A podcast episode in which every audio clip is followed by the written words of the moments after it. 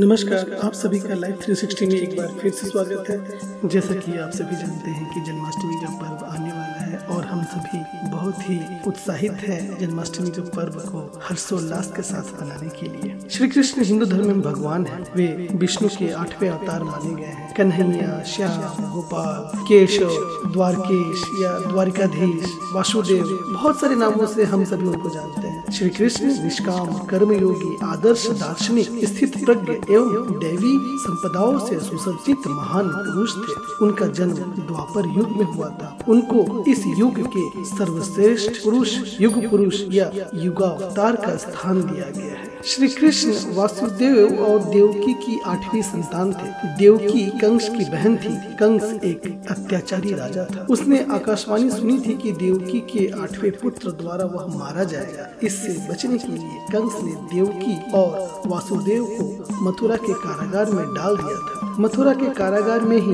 भादो मास के कृष्ण पक्ष की अष्टमी को श्री कृष्ण का जन्म हुआ था। तभी श्री विष्णु ने वासुदेव को दर्शन देकर कहा कि वह समय में ही उनके पुत्र के रूप में जन्मे हैं। उन्होंने यह भी कहा कि वासुदेव जी उन्हें वृंदावन में अपने मित्र नंद बाबा के घर पर छोड़ आए और यशोदा जी के गर्भ से जिस कन्या का जन्म हुआ है, उसे कारागार में ले आए। यशोदा जी के गर्भ से जन्मी कन्या कोई नहीं, बल्कि स्वयं माया थी। यह सब कुछ सुनने के बाद वसुदेव जी ने वैसा ही किया। स्कंद पुराण के मुताबिक, जब कंस को देवकी की आठवीं संतान के बारे में पता चला तो वह कारागार पहुँचा वहाँ उसने देखा कि आठवीं संतान तो कन्या है, फिर भी वह उसे ज़मीन पर पटकने ही लगा कि वह माया रूपी कन्या आसमान में पहुंचकर बोली, रे मूर्ख, मुझे मारने से कुछ नहीं होगा। तेरा काल तो पहले से ही वृंदावन पहुँच चुका है और वह जल्दी ही तेरा अंत करेगा। इसके बाद कंस ने वृंदावन में जन्मे नवजवातों का पता लगाया। जब यशोदा के लाला का पता चला तो उसे मारने के लिए कई प्रयास किए गए। कई राक्षसों को भी भेजा, लेकिन कोई भी श्री कृष्ण जी का बाल भी बाका नहीं कर पाया।